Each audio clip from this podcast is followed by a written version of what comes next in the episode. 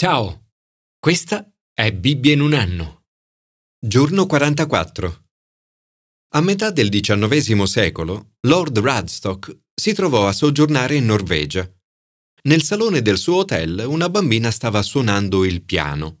Plink, plonk, plink. Il suono che ne usciva non era dei più gradevoli e Lord Radstock stava ormai perdendo la pazienza.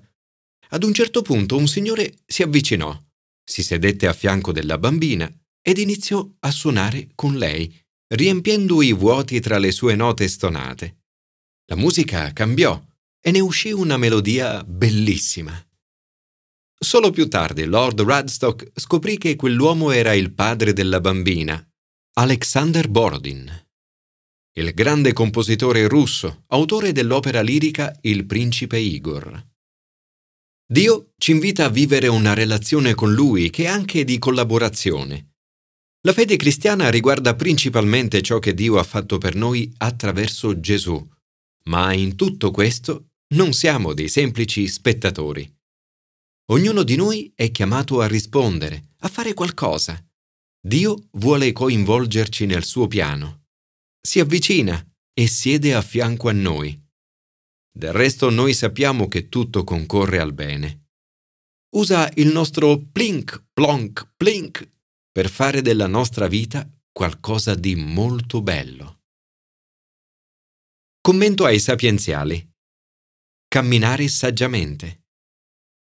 Nel piano di Dio tutti abbiamo un compito, un ruolo da svolgere. Rimanere sui suoi sentieri, vivere saggiamente e fare della nostra vita qualcosa di bello.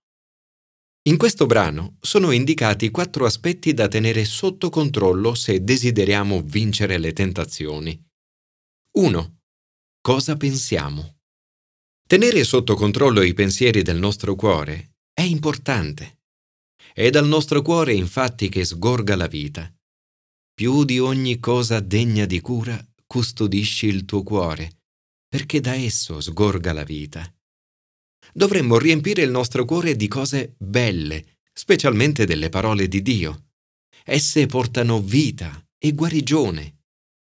Oggetto dei nostri pensieri dovrebbe sempre essere tutto ciò che è nobile, quello che è giusto, quello che è puro, quello che è amabile, quello che è onorato, ciò che è virtù e ciò che merita lode. 2. Cosa diciamo? Le parole sono potenti e vanno sempre usate con prudenza. Tieni lontano da te la bocca bugiarda e allontana da te le labbra perverse. Si dice che prima di parlare dovremmo sempre chiederci tre cose. È vero? È gentile? È necessario? 3. Cosa guardiamo? I nostri occhi vanno protetti. Dovremmo sempre cercare di stare attenti a ciò che guardiamo, soprattutto oggi con Internet e i canali social. I tuoi occhi guardino sempre in avanti e le tue pupille mirino diritto davanti a te. Gesù ci mette in guardia. Ci dice che se il tuo occhio è cattivo, tutto il tuo corpo sarà tenebroso, ma anche che se il tuo occhio è semplice, tutto il tuo corpo sarà luminoso. 4. Dove andiamo? Stare attenti ai luoghi che frequentiamo è un altro modo importante per evitare le tentazioni. Bada alla strada dove metti il piede e tutte le tue vie saranno sicure. Tieni lontano dal male il tuo piede. Questo verso è citato anche nella lettera agli ebrei. Il suo autore ci esorta a correre con perseveranza nella corsa che ci sta davanti tenendo fisso lo sguardo su Gesù e a rinfrancare le mani inerti e le ginocchia fiacche.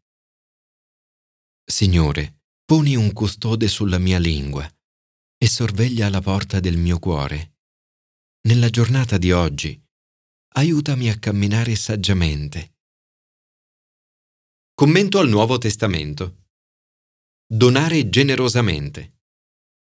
In modo supremo attraverso la croce e la risurrezione di Gesù, Dio opera nella nostra vita e per il nostro bene. Gesù ha affrontato sofferenze spaventose e la separazione reale da Dio per noi, perché potessimo godere della presenza di Dio.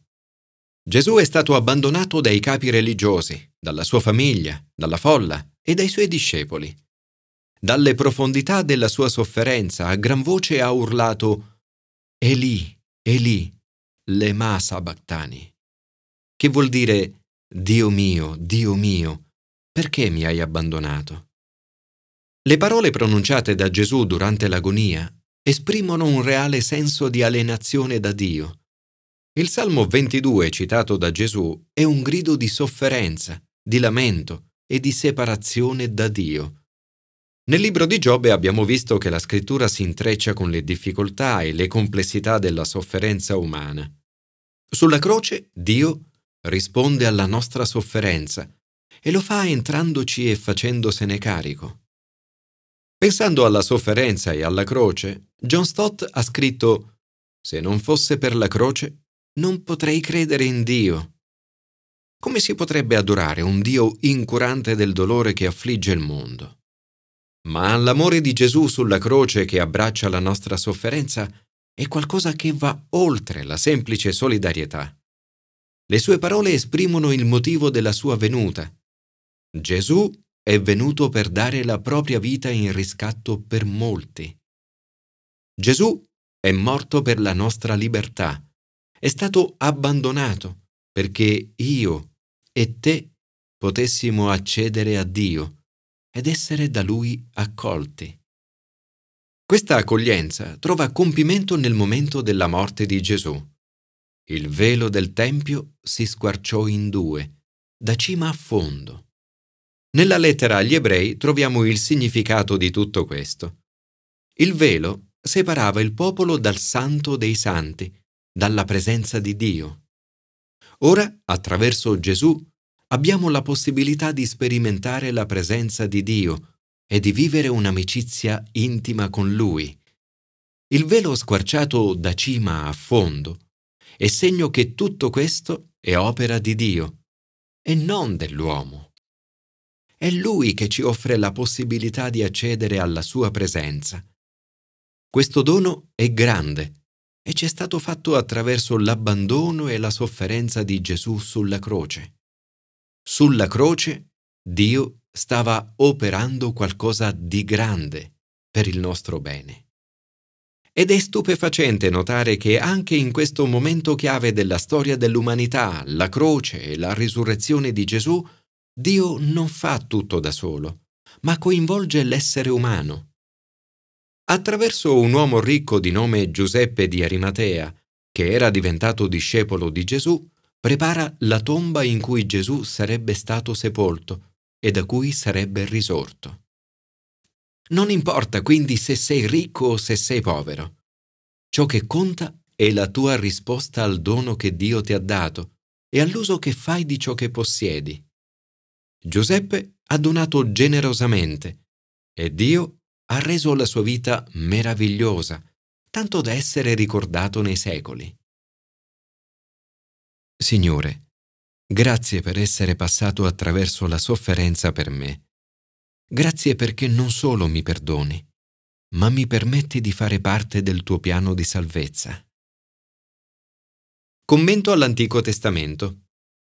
Fidarsi totalmente. Nell'Antico Testamento troviamo immagini chiare che prefigurano il piano di salvezza di Dio attraverso Gesù. Per liberare il popolo di Israele dall'Egitto, Dio apre una strada nel mare. Un evento che prefigura lo squarcio del velo del Tempio nel momento della morte di Gesù e che apre a tutti noi, suo popolo, la strada che porta alla sua presenza. Dio prende l'iniziativa e accompagna il popolo di Israele in tutto il percorso di liberazione dalla schiavitù in Egitto. Il Signore vi ha fatto uscire di là. In quel giorno tu spiegherai a tuo figlio è a causa di quanto ha fatto il Signore per me. Con la tua potenza del suo braccio, il Signore ci ha fatto uscire dall'Egitto, dalla condizione servile. Ma nel condurre il popolo alla liberazione, Dio non sceglie il tragitto più breve e semplice. A volte, per aiutarci e prepararci alle battaglie future, Dio sceglie i percorsi più lunghi e difficili. Gli israeliti sono usciti dall'Egitto, ma sono ancora all'inizio di un tempo che li porterà ad affrontare numerose battaglie. Hanno quindi bisogno di imparare a fidarsi completamente della forza e della guida di Dio. Ma Dio è con loro e non li abbandona mai. Li precede di giorno con una colonna di nubi e di notte con una colonna di fuoco. Sia come individui che come comunità del popolo di Dio è di questo che abbiamo bisogno, della sua guida costante. A volte ci troviamo in situazioni apparentemente senza via d'uscita. Gli israeliti non sanno cosa fare. Dietro hanno l'esercito egiziano e davanti il mare. Ebbero grande paura. Eppure Mosè non smette di confidare nell'aiuto di Dio. Dice, non abbiate paura, siate forti e vedrete la salvezza che il Signore oggi opera per voi. Il Signore combatterà per voi e voi starete tranquilli. Mi capita spesso di pensare a questi versetti, specialmente in quelle situazioni che, umanamente parlando, sembrano senza via d'uscita. Qui Dio compie un gesto sorprendente. Separa le acque e in modo ancora più sorprendente chiede a Mosè di collaborare. Tu intanto alza il bastone stendi la mano sul mare. Il compito di Dio è più grande e difficile, ma per farlo vuole che anche noi facciamo la nostra parte. Spesso preghiamo per qualcuno, ad esempio perché scenda lo Spirito Santo su una persona. È Dio che infonde lo Spirito Santo nel cuore delle persone. È Lui che compie l'azione più difficile. Tuttavia, vuole che anche noi collaboriamo, fidandoci e chiedendo che questo avvenga. La sua parte consiste nel portare riscatto e salvezza. Il Signore salvò Israele. La nostra nel fidarci di Dio. Il popolo temette il Signore e credette in Lui e in Mosè suo servo. Dio opera per il nostro bene e desidera collaborare con noi.